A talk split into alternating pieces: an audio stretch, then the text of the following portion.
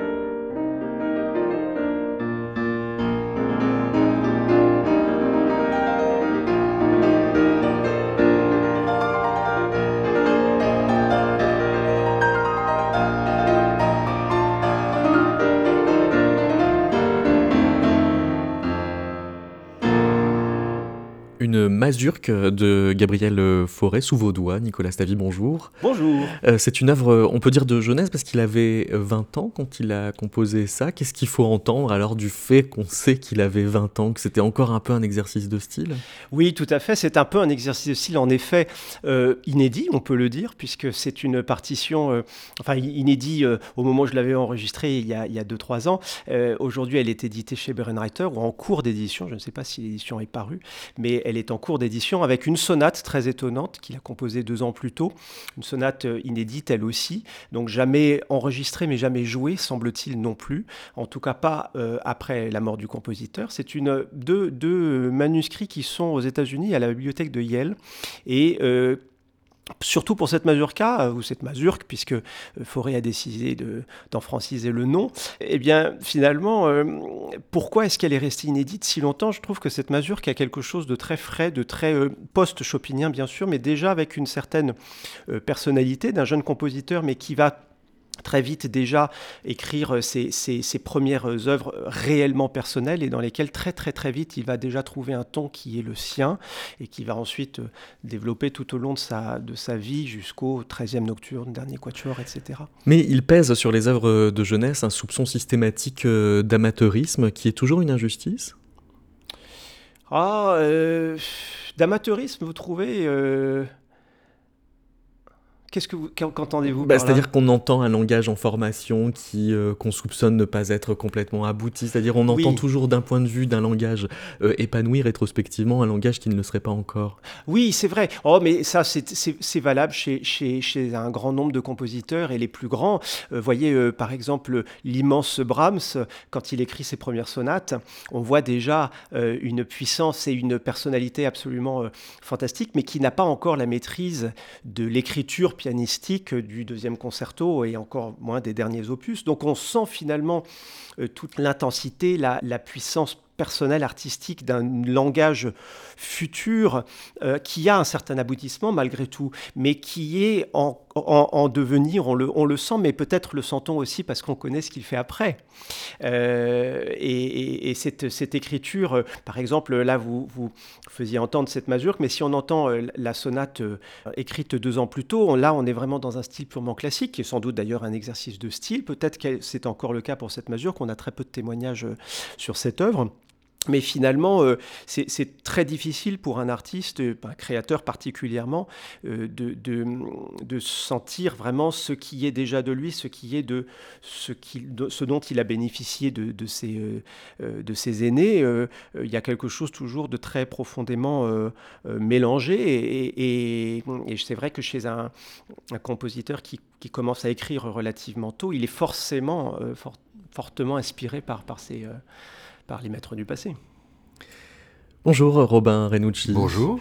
Euh, quand c'est un enfant qui euh, se met euh, à œuvrer ce qui se passe, alors ce n'est, c'est toujours un peu plus qu'un exercice de style, c'est aussi un être qui se fraye un, un chemin dans le langage alternatif à tout le langage qu'il peut recevoir dans sa vie. Oui, s'il a la chance ensuite d'avoir eu sa piste d'envol pour devenir un être singulier qui va, on l'entend, votre conversation avec Nicolas Stavi sur Forêt, euh, c'est le début qui commence sans doute par l'imitation, qui commence par le, l'infusion euh, de ce que l'on reçoit de ses maîtres. De, je crois que c'est valable pour chaque poète, pour chaque enfant qui commence à faire un, dessin. Peut-être au tout début, il y a une singularité très très forte qui naît, et puis ensuite le travail arrive, et donc euh, l'imitation, et puis retrouver sa langue personnelle au fur et à mesure. Donc ça, c'est le plaisir d'un artiste quand, il a son cheminement, d'un être humain aussi quand il, vient, il devient auteur de ses propres pensées, de ses propres actes, etc. Et, et c'est ce qu'on peut souhaiter à chacun. Donc l'enfant qui qui œuvre, euh, euh, il est quand même, quand c'est Rimbaud, euh, dépendant de son maître Isambard ou Meny ou bien l'un ou l'autre qui a, qui a beaucoup joué dans son, sa trajectoire, et de, le latin, le grec, tout ce qu'il a pu incuber. Donc l'imitation doit être présente chez, chez, lui. Chez Gary, par exemple, avec la promesse de l'aube, on voit bien que sa mère lui fait parcourir tous les cours de violon, tous les cours de danse, tous les cours de, de gymnastique euh, pour qu'il devienne un champion, euh, un auteur, un grand poète, un grand romancier. Et puis au fond, euh, il imite et puis après il trouve son style. Voilà pour chacun. Donc ce sont ces enfances-là qui œuvrent en effet. C'est-à-dire qu'elles sont indépendantes du salaire, indépendantes du travail, tripalium, mais elles sont plutôt dans le, fait qu'une humanité est en train de se construire et il y a une forme de, désintéressement dans ce mot œuvrer. Voilà. Qu'est-ce qui œuvre, qu'est-ce qui ouvre? Et notamment qu'est-ce qui ouvre chez les autres, en soi-même et chez les autres? On, va explorer comment ce désintéressement se forme, parce qu'il n'est pas sans formation, même en tant que désintéressement. Euh, vous avez cité Romain Gary et Arthur Rimbaud, qui sont deux auteurs euh, euh, qui, que vous avez pris dans, un spectacle que vous avez fait avec Nicolas Stavi qui s'appelle L'enfance à l'œuvre. Il y a aussi des textes de Paul Valéry et, de Marcel Proust. On va vous entendre, Romain Renucci, dire un de ces textes. C'est un enregistrement qui a été fait au collège Anselme Mathieu dans le cadre des actions du, Festival d'Avignon où a été créé ce, spectacle. Une des premières, ou voire la première, peut-être. C'était même la première représentation, oui, euh, du Festival d'Avignon. Un extrait d'un texte de Romain Gary, donc. Oui, j'ai écrit un grand poème philosophique sur la réincarnation et la migration des âmes. Bien, fit ma mère de la tête. Et au lycée, j'ai eu un zéro en maths. Elle réfléchit. Ils ne te comprennent pas. J'étais de son avis. L'obstination avec laquelle mes professeurs de sciences me donnaient des zéros me faisait l'effet d'une ignorance crasse de leur part. Ils regretteront. Ils seront confondus. Ton nom sera un jour gravé en lettres d'or sur les murs du lycée. Je vais aller les voir demain et leur dire Maman, je te défends, tu vas encore me ridiculiser. Je vais leur lire tes derniers poèmes. J'ai été une grande actrice, je sais dire des vers. Tu seras d'Annunzio. Tu seras Victor Hugo. Prix Nobel. Maman, je te défends d'aller leur parler. Elle ne m'écoutait pas.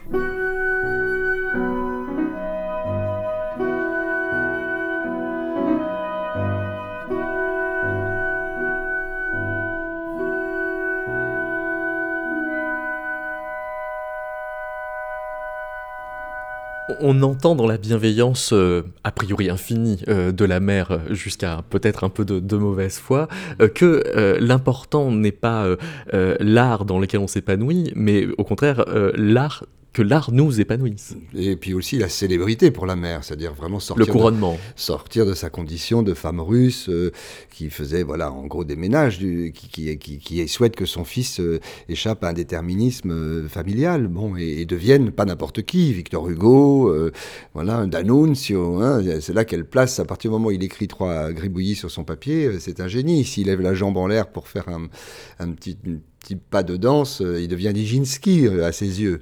Donc c'est plutôt la célébrité, et c'est peut-être ce qui va euh, handicaper cette lourdeur d'âme que Romain Gary avait, parce que la promesse est telle à, l'aube, et le désir de sa mère d'amour est tel qu'aucune femme ni aucune œuvre n'aura la, fraîcheur et la force de la source qu'il a bu à, l'aube. Vous, prenez aussi le, passage où, il se cherche des pseudonymes. Mm il écrit Ce matin même, j'avais fixé mon choix sur Hubert de la Vallée, mais une demi-heure plus tard, je cédais au charme nostalgique de Romain de, Roncevaux. Roland de Roncevaux, oui, c'est ça. oui, il dit que Romain, son prénom était pas mal, mais voilà, mais oui, Romain, Romain de Roncevaux. Mais il y avait aussi Romain Roland, voilà. Donc à partir du moment où il y avait Romain Roland, euh, le prénom est déjà pris aussi, donc c'est pas bon. Donc il va falloir trouver un autre. Mais c'est intéressant parce que ça veut dire que le, nom propre, en tant que propre, est aussi une espèce d'irréductible qui peut euh, ramasser toute notre vie oui. Et ce serait le seul disponible pour ça. Oui, c'est ça. Lui, il s'exerçait à faire des, à écrire ses, à signer, quoi. Comme d'ailleurs chacun de nous est passé un peu par là. Nous, on écrit son nom sur un papier, on fait, on forge sa signature euh, qu'on aura quand on sera adulte. Donc c'est ça aussi cette enfance à l'œuvre. Elle est en train de se créer. Moi, ce qui me passionne, c'est vraiment comment l'art nous justement. Nous, nous sommes réunis ici avec un grand pianiste, on parle de grands auteurs, nous sommes à la fois des interprètes et en même temps, on sait bien que l'œuvre, elle est dans, la force de l'écriture du, poète, de, du compositeur, et que de temps en temps, nous arrivons artistiquement à, éclairer quelque chose, à le rendre plus brillant, à le polir, et il y a un peu d'art dans notre interprétation, mais au fond, la création et l'œuvre, c'est l'interprète, c'est l'auteur, c'est celui qui, construit, celui qui œuvre véritablement. Alors Nicolas Stavi, comment est-ce qu'on choisit des œuvres pour un spectacle comme ça précisément? Il ne s'agit pas de faire euh, une anthologie des œuvres de jeunesse, il s'agit d'arriver par la musique à faire entendre comment l'art nous crée tout à fait. Vous le dites très bien, c'est en effet pas du tout d'illustrer euh, et ni, ni, de trouver un lien ou un lien euh, historique, c'est-à-dire de trouver des musiques qui ont pu inspirer les auteurs ou autres. Non, c'est plus par des formes de résonance subjectives toujours. Euh, la musique, c'est l'art qui développe beaucoup l'imaginaire. Il n'y a rien de concret, il n'y a rien. On est toujours hors du sens véritablement. Donc c'est finalement assez peu pour, autour de, d'auteurs français, peu de musique française, parce qu'il m'a semblé que la musique qui a été écrite à l'époque de ces, de, ces, de ces textes euh, est une musique finalement assez éloignée dans le style. Hein. toute la, grande école française du tournant 19e, euh, 20e siècle est une musique peut-être plus...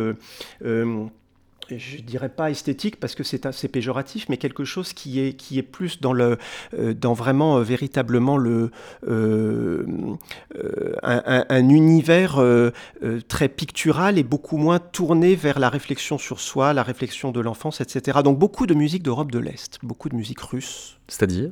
Tchaïkovski, Scriabine, Rachmaninoff, et aussi de la musique germanique, Schubert, Schumann, et un peu de musique française quand même, euh, avec une très belle pièce de César Franck qui clôt le, spectacle, un petit peu aussi en, lien évidemment avec, euh, avec Proust et la, célèbre sonate de Vinteuil, mais, mais aussi parce que c'est finalement une musique française qui me semble très tournée vers l'Est. Et pourquoi l'Est? Parce qu'il y a euh, dans cette musique quelque chose qui plonge vraiment l'auditeur dans la réminiscence, dans un, dans un état très particulier de, de, réflexion, d'interrogation, où la place du silence, la place euh, de l'image aussi, c'est une musique qui, qui, qui, donne à voir, euh, et, et, ces textes donnent beaucoup à voir.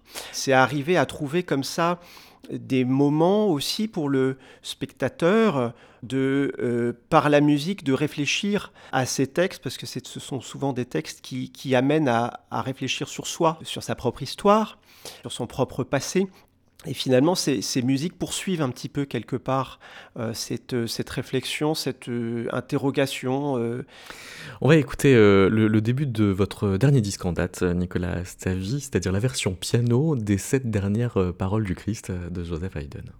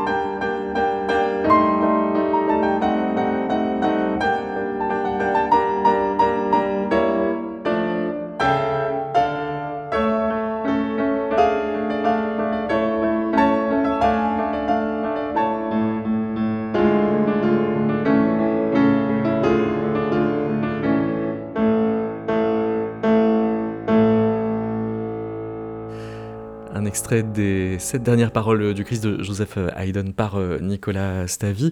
Quand euh, vous lisez Romain Gary, Robin Renucci dans ce spectacle euh, L'enfance à l'œuvre, avec cette histoire de, de, pseudonyme, enfin de, de, se chercher en, se cherchant artiste, il y a cette idée que œuvrer, certes, c'est s'inventer soi-même, mais c'est s'inventer soi-même comme réinventable à souhait.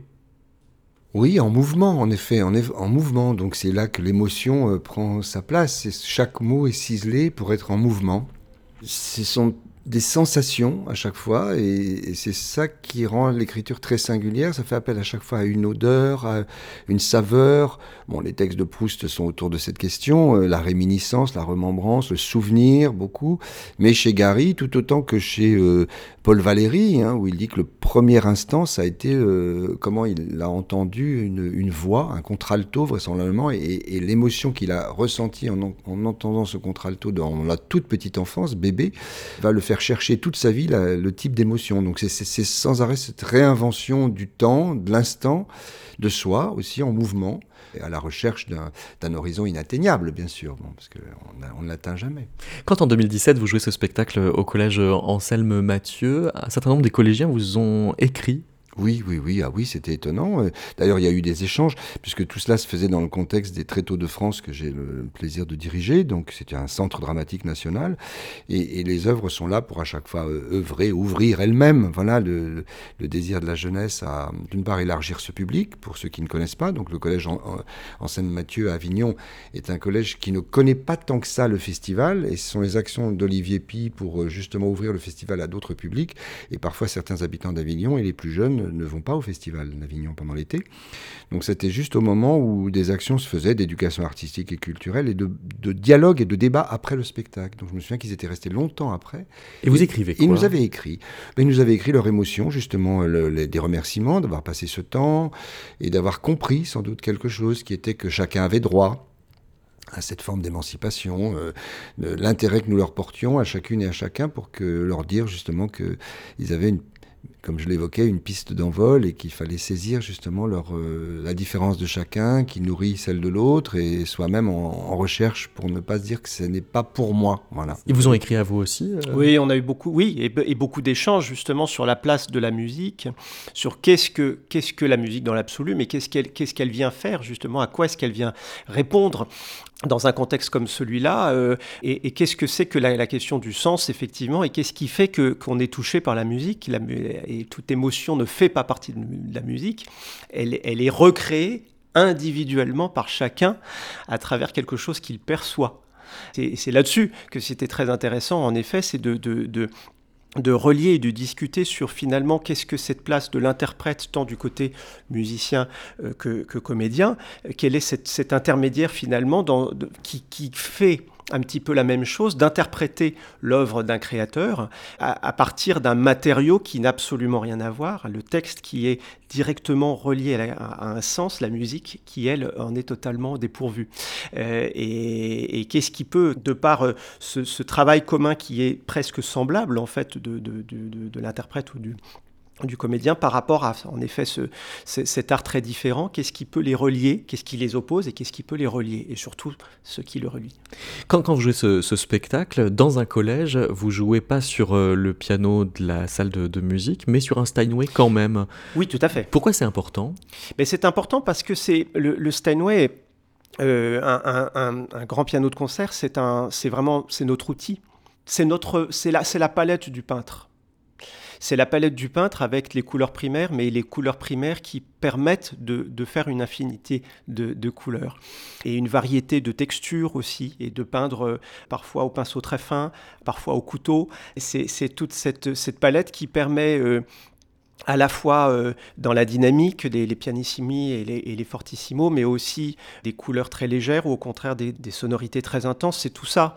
Et sur un, entre guillemets, piano plus modeste, finalement, c'est, on, la, palette se rétrécit immensément.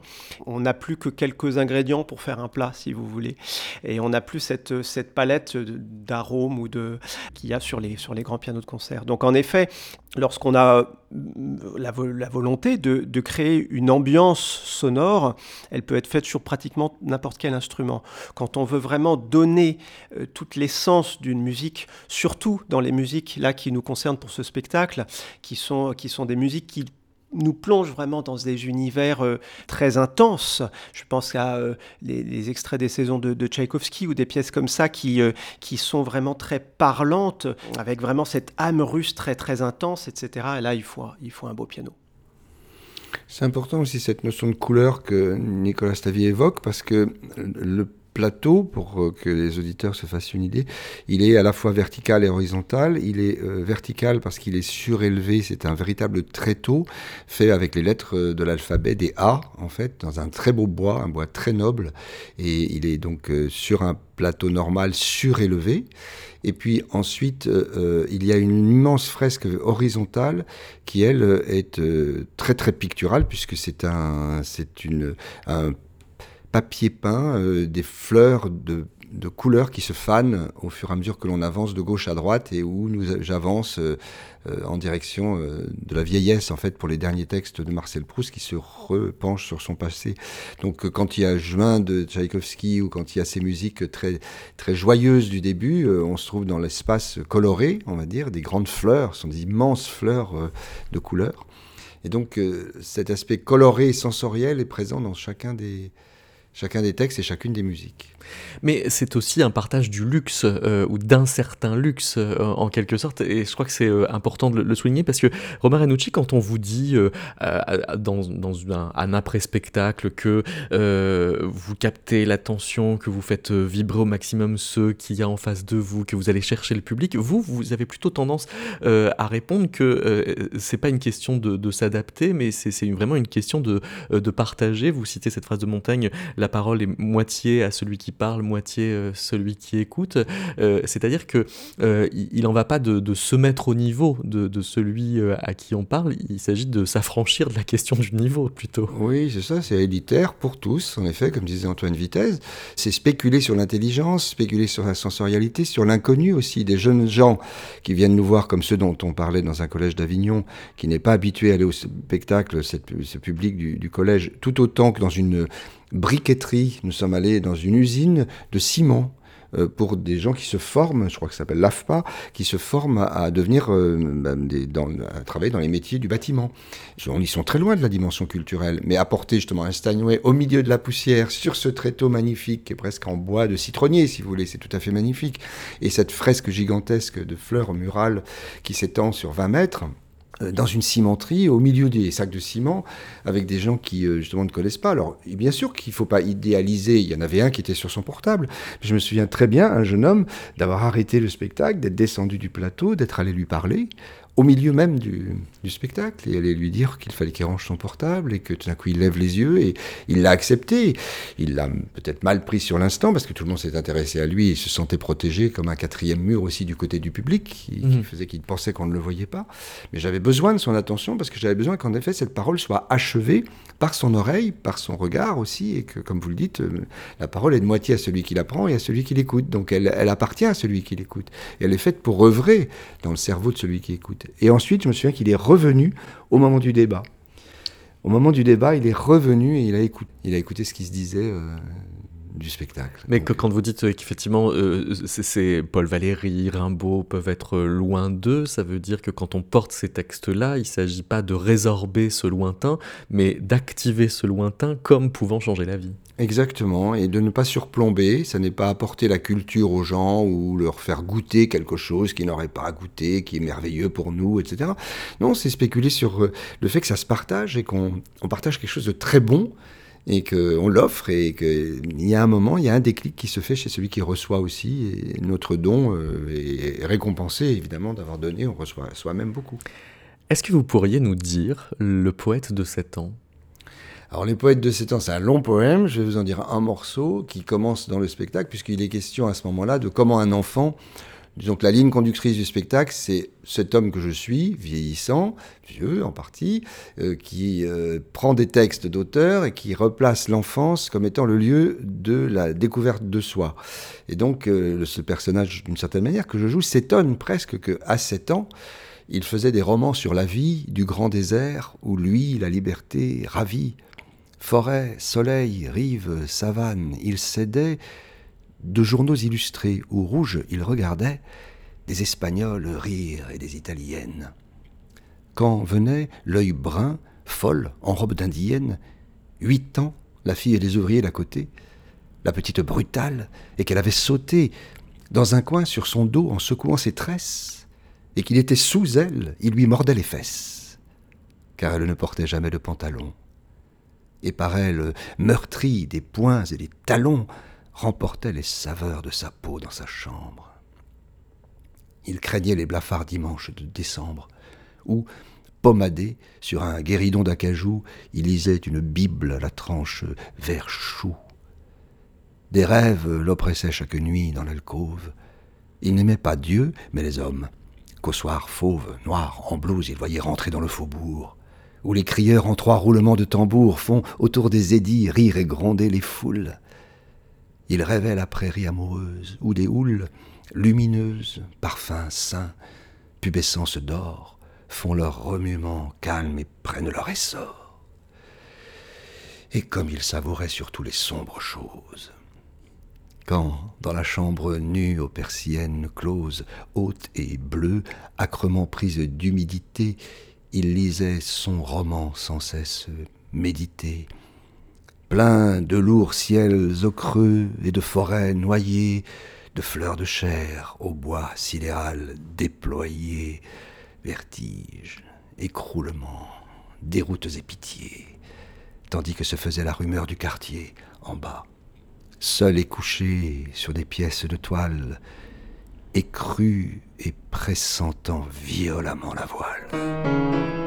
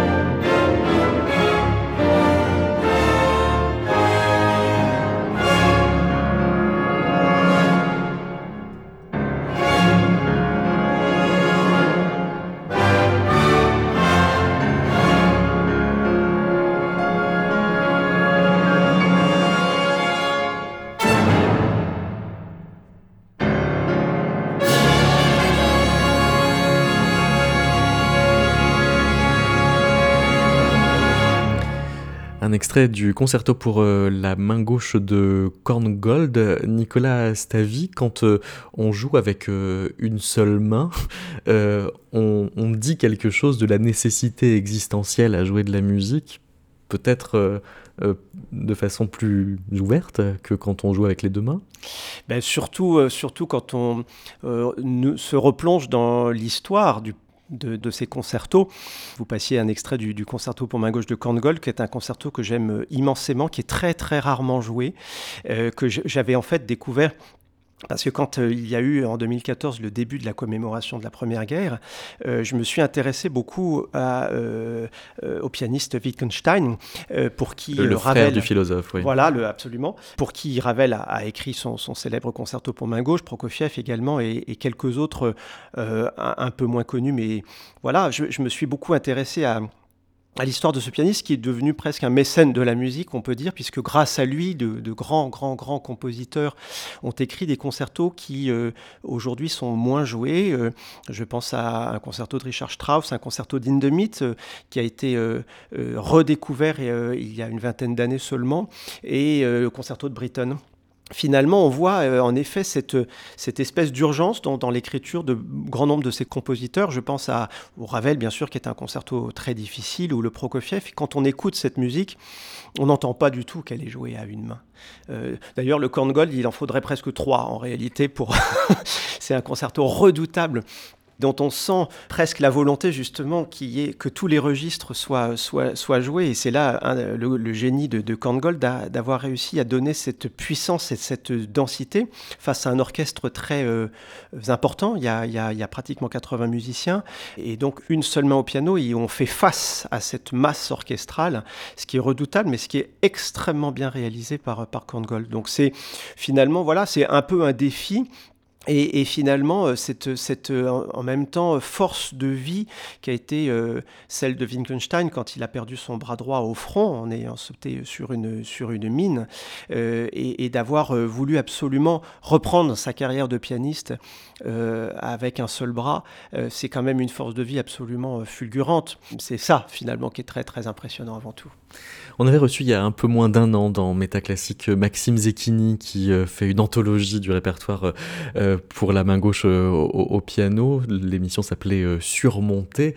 Euh, il y, a effectivement dans les années 20-30 quand même cette figure du virtuose qui arrive à surmonter une invalidité et qui devient l'emblème de, l'obstination, ce qui crée un, trouble aussi à, l'entendre. Enfin, c'est oui, bah, c'est sûr que l'histoire de ce pianiste est, a vraiment euh, permis le développement de cette, écriture-là. C'est vraiment pratiquement tout le répertoire a été écrit pour lui. Il y a quelques, œuvres euh, antérieures, je pense à la, sublime chaconne euh, transcrite par Brahms et quelques autres œuvres de Scriabine en particulier, mais c'est vraiment un, répertoire essentiellement euh, écrit pour lui dans, ce contexte-là. C'est aussi lié à une époque où finalement la, question de l'évolution de la virtuosité évolue euh, beaucoup. C'est le début de l'enregistrement. La, question de la performance est très, très importante à cette époque-là.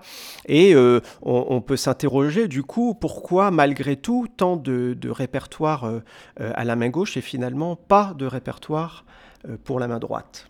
Alors c'est une question qu'on pose très souvent. Moi, quand j'ai beaucoup joué ces concertos ou d'autres œuvres pour la main gauche, euh, j'en joue moins que Maxime Zecchini qui, joue presque tout, mais euh, mais j'en ai joué quand même pas mal et on pose souvent la question, mais euh, pourquoi vous ne jouez pas d'œuvres pour la main droite? Et en réalité, il n'y en a pas ou peu. Pourquoi? Parce que si vous regardez comment est faite une main, gauche ou une main droite, morphologiquement, vous vous apercevez qu'elle est loin d'être symétrique, évidemment. On a quatre doigts euh, et le pouce dans les deux cas, et que finalement... On n'est pas dans le même ordre. Enfin, voilà, exactement. mais que finalement, le, le doigt central, et c'est très important au piano, n'est pas le troisième doigt, mais le deuxième, l'index. Et Chopin insisté beaucoup là-dessus. C'est le premier qui en a parlé de cette façon-là. C'est le doigt central parce qu'en réalité, si vous prenez pouce, index et l'auriculaire, vous avez un triangle. Oui. Hein? Et alors, alors, que le troisième, il faut déformer la main. Si on met le, majeur, euh, il faut déformer la main pour qu'il soit au centre entre le pouce et l'auriculaire. Donc le centre, en fait, est le deuxième doigt. Donc il y a bien quatre doigts et le pouce. Or, finalement, que se passe-t-il dans les écritures euh, pianistiques La plupart du temps, vous avez un accompagnement à la main gauche et le chant à droite. C'est pour ça qu'il y a très souvent plus de notes à la main gauche. Quand vous prenez un nocturne de Chopin, par exemple, vous avez une main gauche mouvante et un chant qui se déroule à la main droite.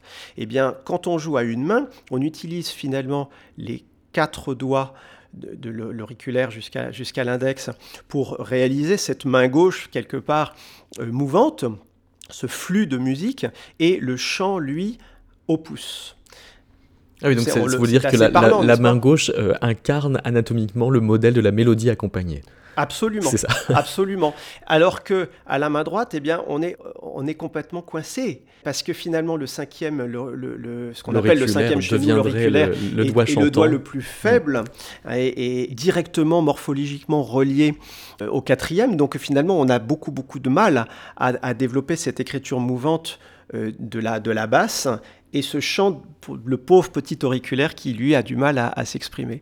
Donc euh, finalement, ça devient un, véritable tour de force d'écrire pour cette euh, main droite, sans, sans dire que d'écrire pour la main gauche ou de jouer pour la main gauche est, une chose aisée.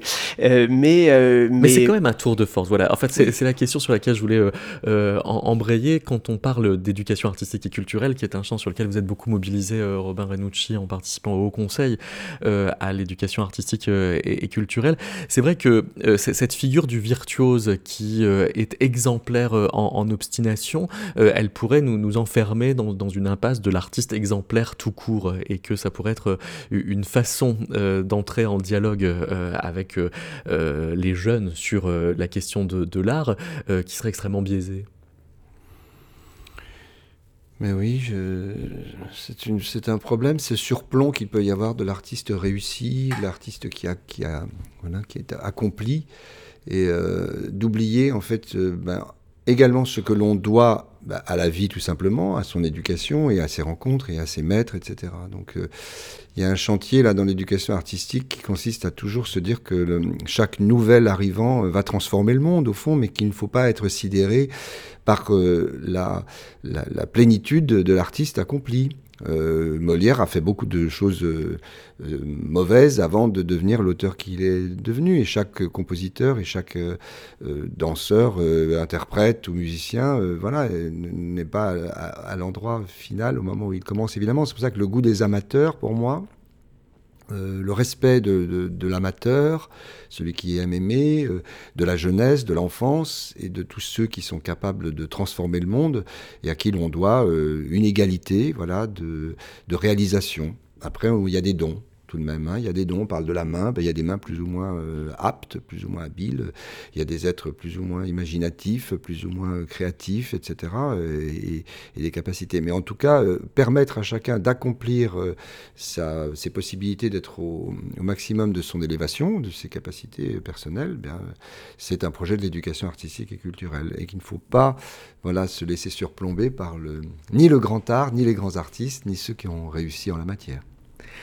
J'ai l'impression que vous héritez euh, de, Jean Villard euh, l'idée que euh, pour démocratiser, il ne faut pas sacrifier à l'endroit du contenu de la, création et d'arriver à tenir les deux en même temps, mais comme séparés. je voudrais vous faire entendre exactement 50 ans avant votre spectacle ce que Jean Villard disait quelques jours avant l'ouverture du Festival d'Avignon. À la veille de la première de ce festival d'Avignon 1967, Jean Villard, comment voyez-vous le programme d'ensemble de ce lieu de création que vous avez voulu de création? Eh bien, il a été, euh, il a été mené par deux idées directrices, c'est-à-dire obéir au principe de création et euh, conserver à ce festival euh, son aspect et, son idéologie populaire. Je veux dire, que, au moins en ce qui concerne le tarif du prix des places, nous sommes certainement le festival au monde le meilleur marché, bien que nous ne soyons pas un théâtre national, bien que nous ne soyons donc pas subventionnés. Je souligne ceci parce que c'est tout de même grâce à l'effort considérable de la ville d'Avignon, de sa municipalité et de son maire, que nous avons pu appliquer ce tarif des plus populaires et faire six créations sur dix spectacles. C'est euh, deux fiertés concomitantes, mais bien deux fiertés distinctes, hein, de démocratiser et de créer. Oui, c'est ça, c'est la création. Euh, on parle très souvent de la diffusion dans cette période où nous sommes euh, de Covid-19, où l'on sait que c'est la diffusion surtout qui est problématique. C'est-à-dire être ensemble réunis dans un espace, regarder dans la même direction, écouter, voir et, et vivre un moment de partage de l'œuvre. C'est la diffusion. Mais en amont, la liberté des créateurs, la capacité de rémunérer les auteurs, euh, les euh, inventeurs au fond de cette création, les, les, artistes qui, créent, c'est premier. Et un festival où majoritairement tout se fait sur place, c'est cela la création, tout se fait sur place au Festival d'Avignon en priorité, et c'est la nouveauté, c'est la première fois que ce sera offert, partagé comme le pain avec le public, eh ben c'est donner euh, de l'œuvre qui nécessite parfois de la recherche euh, et une forme d'intelligence. C'est-à-dire qu'on n'est pas déjà sur de la consommation qui consisterait à offrir ce que les gens connaissent déjà et dont on est sûr que ce sera un succès. Et puis ensuite, euh, ouvrir ces publics pour qu'ils parlent de la démocratisation financière, c'est-à-dire le fait que chacun ait accès de manière avec peu de moyens, euh, ce qui est peut-être moins, un peu moins le cas parfois aujourd'hui, mais à ce moment-là, le public d'Avignon était beaucoup euh, fait des enseignants, de ce qu'on appelait les CMA, la, formation des formateurs, etc. C'était un champ d'éducation populaire très important, qui passe par le prix des places, évidemment. Et là, il fait allusion aux subventionnés. Le théâtre subventionné public a des moyens qui doivent être dépensés pour cela. Et là, en l'occurrence, les fonds privés qui animé à ce moment-là un festival d'Avignon, demandait à ce que les places soient pas chères et donc c'était difficile à rentabiliser, on l'imagine. D'où la quantité de public qui était présente euh, euh, dans la cour d'honneur, par exemple, avec plusieurs milliers de spectateurs. Mais la, la concurrence du modèle consumériste est bien plus importante 50 ans après Jean Villard qu'à l'époque? Ah, je crois. Euh, il luttait déjà contre cela. Hein, euh, d'un côté, les usines à rêve que nommait euh, André Malraux, c'est-à-dire vraiment le miroir aux alouettes d'un public consommateur à qui on offre du rêve à bon marché, qui est plutôt en, dessous la ceinture, on va dire, hein, dans les programmes proposés, tout autant au théâtre que dans la télévision naissante de l'époque ou les programmes radio ou autres. Il y avait beaucoup de de choses qui étaient peu euh, élevées. Et puis en même temps, euh, voilà, cette, cette volonté d'être accessible à tous et de spéculer encore une fois sur l'intelligence. Donc ces usines à rêve, elles sont augmentées aujourd'hui, je crois vraiment. Elles sont de plus en plus prégnantes sur la jeunesse. On le voit aujourd'hui, la jeunesse est sous la, la coupe d'industries, de programmes qui viennent plutôt intoxiquer les cerveaux, et avec un projet d'intoxication des cerveaux vraiment affirmé. Euh, bah, par le marketing, par la publicité, pour faire des jeunes des cibles de ce langage guerrier, de la cible d'achat, etc. Cibler le, consommateur depuis le plus jeune âge. Donc euh, oui, il faut lutter, en effet, euh, c'est dur, encore une fois, c'est un pot de terre contre un pot de fer au quotidien.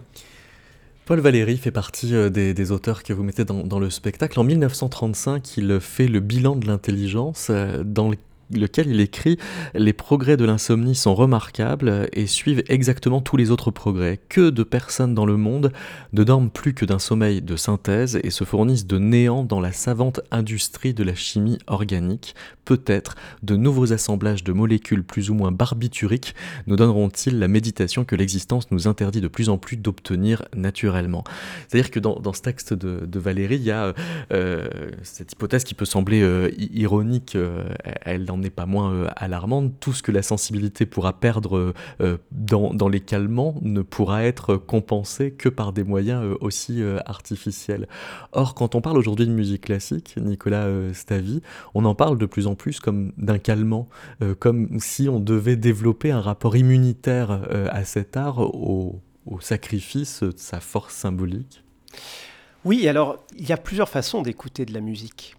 Euh, il y a euh, l'écoute euh, active dont on a parlé, c'est-à-dire là où finalement le public prolonge le travail, c'est-à-dire vraiment une, poursuit la, transformation, poursuit l'image que, cela, que cela procure. Et il y a l'écoute plus passive qui finalement se nourrit de, quelque chose de d'une atmosphère de, et, du coup là les, deux, les, deux sont littéralement différentes. Et il y a deux façons d'écouter la même musique et deux musiques des musiques planantes par exemple ou certaines musiques qui sont vraiment des, musiques de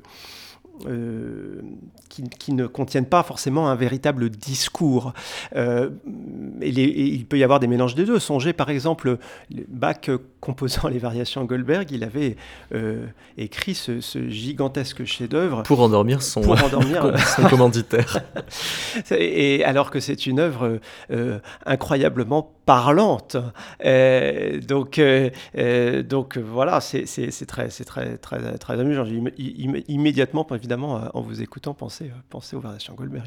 Les diversions pour piano, main gauche et, orchestre de, de Britten alternent un peu les deux régimes. C'est vrai. C'est vrai, euh, tout à fait, tout à fait. Aussi dans, bah, bah, alors c'est un, cycle de variations. Alors pas du tout à la manière des variations Goldberg, parce que finalement le thème, lui, est beaucoup plus difficile chez Britten à, suivre parfois par rapport, euh, par rapport à, son, premier exposé. Mais c'est vrai qu'il y a quelque chose de, parfois extrêmement euh, planant, peut-être hors discours, comme une espèce de parenthèse ou d'interrogation tout simplement. Euh, avant une, une, variation qui suit, qui sera, elle, euh, un grand chant lyrique ou, euh, ou une toccata absolument presque russe, presque, presque militaire. Et c'est vrai qu'il y a, il y a de la rêverie, il y a de l'interrogation, il y a comme quelque chose où le temps s'arrête, où il y a une suspension, où il n'y a plus d'étirement du temps, mais il y a comme, comme quelque chose qui, qui, est, qui est planant, où on a l'impression d'un seul coup, euh, euh, presque comme une... Euh, oui, un moment où on, on, se met à rêver, où on n'a plus la notion du temps qui se, qui se déroule.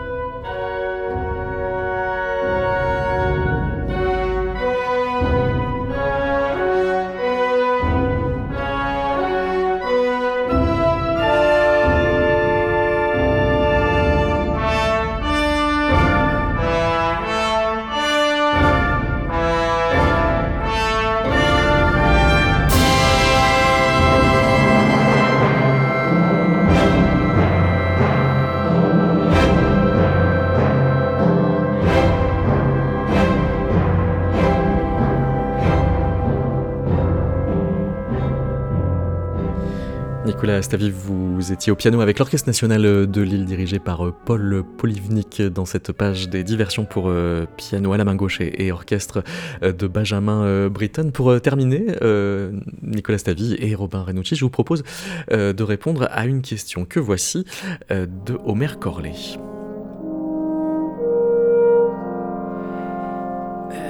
L'enfance à l'œuvre, euh, Robert Renucci et Nicolas Stavi, euh, bah, je, je, intéressé, je me dis tiens, l'enfance à l'œuvre, mais évidemment, on se, pose la question. Hein. J'ai quand même derrière moi des Thomas Bernard, euh, Jules Vallès, que je vois comme des, des une enfance à l'œuvre. Mais la question musicale que, que vous entreprenez, elle m'a passionné pour un élément euh, d'une lecture de jeunesse que j'ai fait, qui m'a beaucoup marqué, que, je garde toujours avec euh, comme une petite nostalgie. D'un moment donné, 16 ans, 17 ans, j'ai dû lire ce livre, c'est L'éducation européenne de Romain Gary où il y a un héros, euh, Janek Stern, fils de médecin de Vilno, comme euh, évidemment euh, comme Romain Gary, Vilno qui est Vilnus, hein, qui, est maintenant dans la Pologne, si le souvenir me, revient, parce que c'est assez compliqué quand on connaît un petit peu la carte européenne avant la guerre de 14.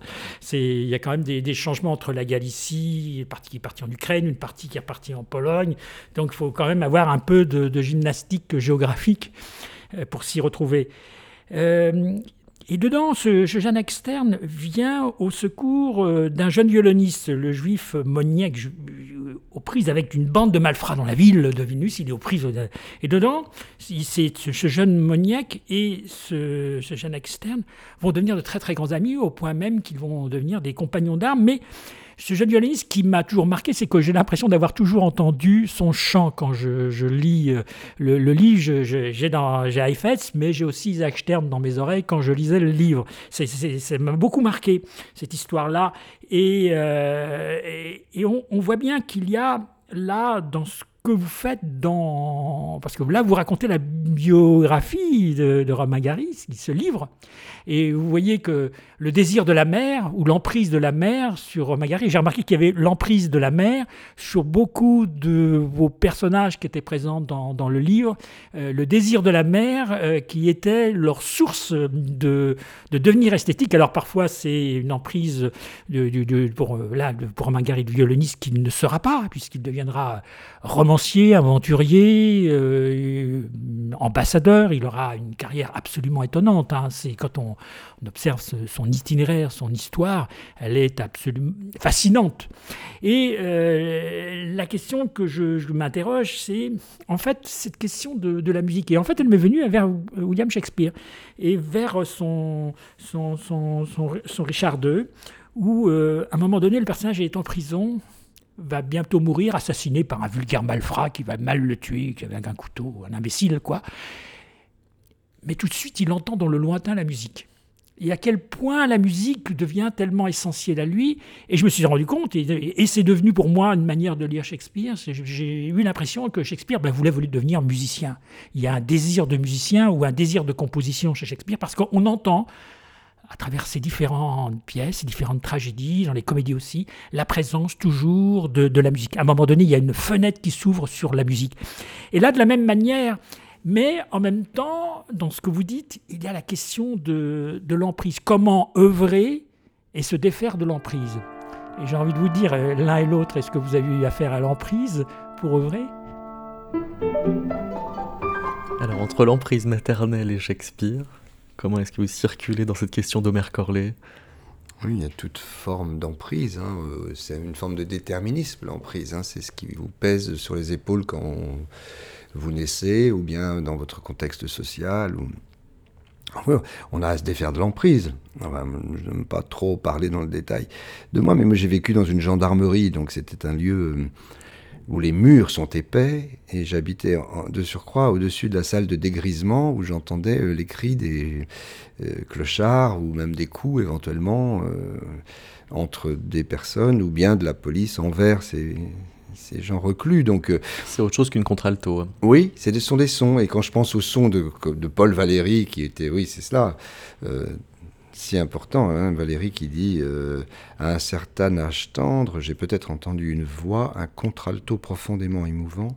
Ce chant dut me mettre dans un état dont nul objet ne m'avait donné l'idée. Et toute sa vie va chercher à retrouver ce son. Donc moi, je n'ai jamais retrouvé ni le désir de retrouver le son des cris et des lamentations des clochards, mais je sais que c'est cela qui m'a emmené vers l'école et vers l'élévation, cet élève que j'ai été tout petit, dès la maternelle, et de reconnaître chez les adultes ceux capables d'autorité et de me guider euh, vers cette capacité d'être auteur de moi-même. Donc tous les artistes, les grands auteurs qui nous augmentent étymologiquement, euh, les compositeurs, euh, la musique avec ce qu'elle a justement d'indicible et en même temps de s'y imager, parce que j'arrive, moi, à faire beaucoup d'images sur la musique, bien qu'elle n'en donne pas. Donc ça veut dire que c'est ma capacité euh, sensorielle, voilà, d'imaginaire qui me pousse à toujours avancer et être ému. Donc euh, oui, c'est un échappatoire à l'emprise, c'est un échappatoire à la, au déterminisme, et sans doute la mère aussi, euh, ce qui parcourt dans les personnages que nous jouons dans l'enfance à l'œuvre, ce sont des mères très très possessifs, et j'ai eu aussi la chance d'avoir une mère très possessive, méditerranéenne, et euh, dont il a fallu se défaire, bien sûr, très tôt en ce qui me concerne. J'ai bénéficié d'un frère aîné de 7 ans plus que moi qui vivait de tourments euh, beaucoup plus importants et j'ai pu m'échapper très vite euh, par le théâtre et par le jeu, justement, vers les lieux d'accomplissement de, soi, et notamment d'éducation populaire et, de théâtre. C'est le théâtre à l'école, puis à 14-15 ans, qui m'a libéré. À écouter Robert Renucci, Nicolas Stavi, on a en fait deux questions. Est-ce que les souvenirs d'enfance sont toujours fiables puisqu'il a fallu reprendre un certain pouvoir dessus? On se demande s'il n'a pas fallu les, reformater à l'échelle de ce qu'on voulait faire de soi. Ce qui est, important, c'est de, toute façon, c'est pas le souvenir lui-même, c'est ce qu'on en fait. Euh, donc c'est en effet ce qu'on invente avec, c'est ce qui nous permet de, créer, euh, que ce soit dans un domaine artistique ou non d'ailleurs. Mais finalement, tout ça... Euh, m'interroge sur euh, euh, quelque chose auquel je pense beaucoup, euh, malgré tout, c'est qu'est-ce que la musique? Qu'est-ce que c'est que cet art qui, qui, touche, donc on l'a dit, l'imaginaire, mais qui est finalement assez qui est tellement éloigné de toute représentation narrative ou, ou, picturale, que ce soit euh, euh, sans aller jusqu'au euh, célèbre Ceci n'est pas une pipe, c'est-à-dire la, question de la représentation ou un paysage qui nous plonge dans une atmosphère. Qu'est-ce que c'est Qu'est-ce que représente finalement cet art-là qui, finalement, on peut presque y penser, ne serait-il pas le premier euh, à, l'époque préhistorique, où, bien entendu le langage était présent, mais peut-être pas la langue, euh, finalement les sons précèdent euh, toujours. Et cette mémoire, elle est forcément là pour un, être qui naît.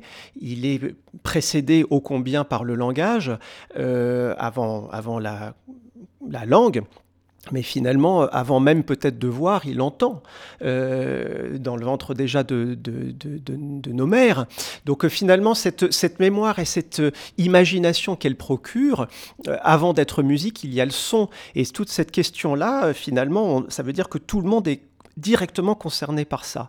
Euh, donc là, je, je, chercherai aucunement à donner des réponses, mais finalement, c'est peut-être la plus grande question qu'est-ce que la musique? Pourquoi est-ce qu'elle, pourquoi qu'est-ce qu'elle, procure? Qu'est-ce qu'elle euh, réalise dans, chacun, elle est forcément, euh, forcément profondément familière, mais voilà, elle reste une interrogation et, encore moins des réponses que, peut-être d'autres disciplines artistiques. Hmm. Oui, l'oreille précède la vue, vraisemblablement. Et la vue a une paupière, a des paupières, l'œil a des paupières, l'oreille n'a pas de paupières.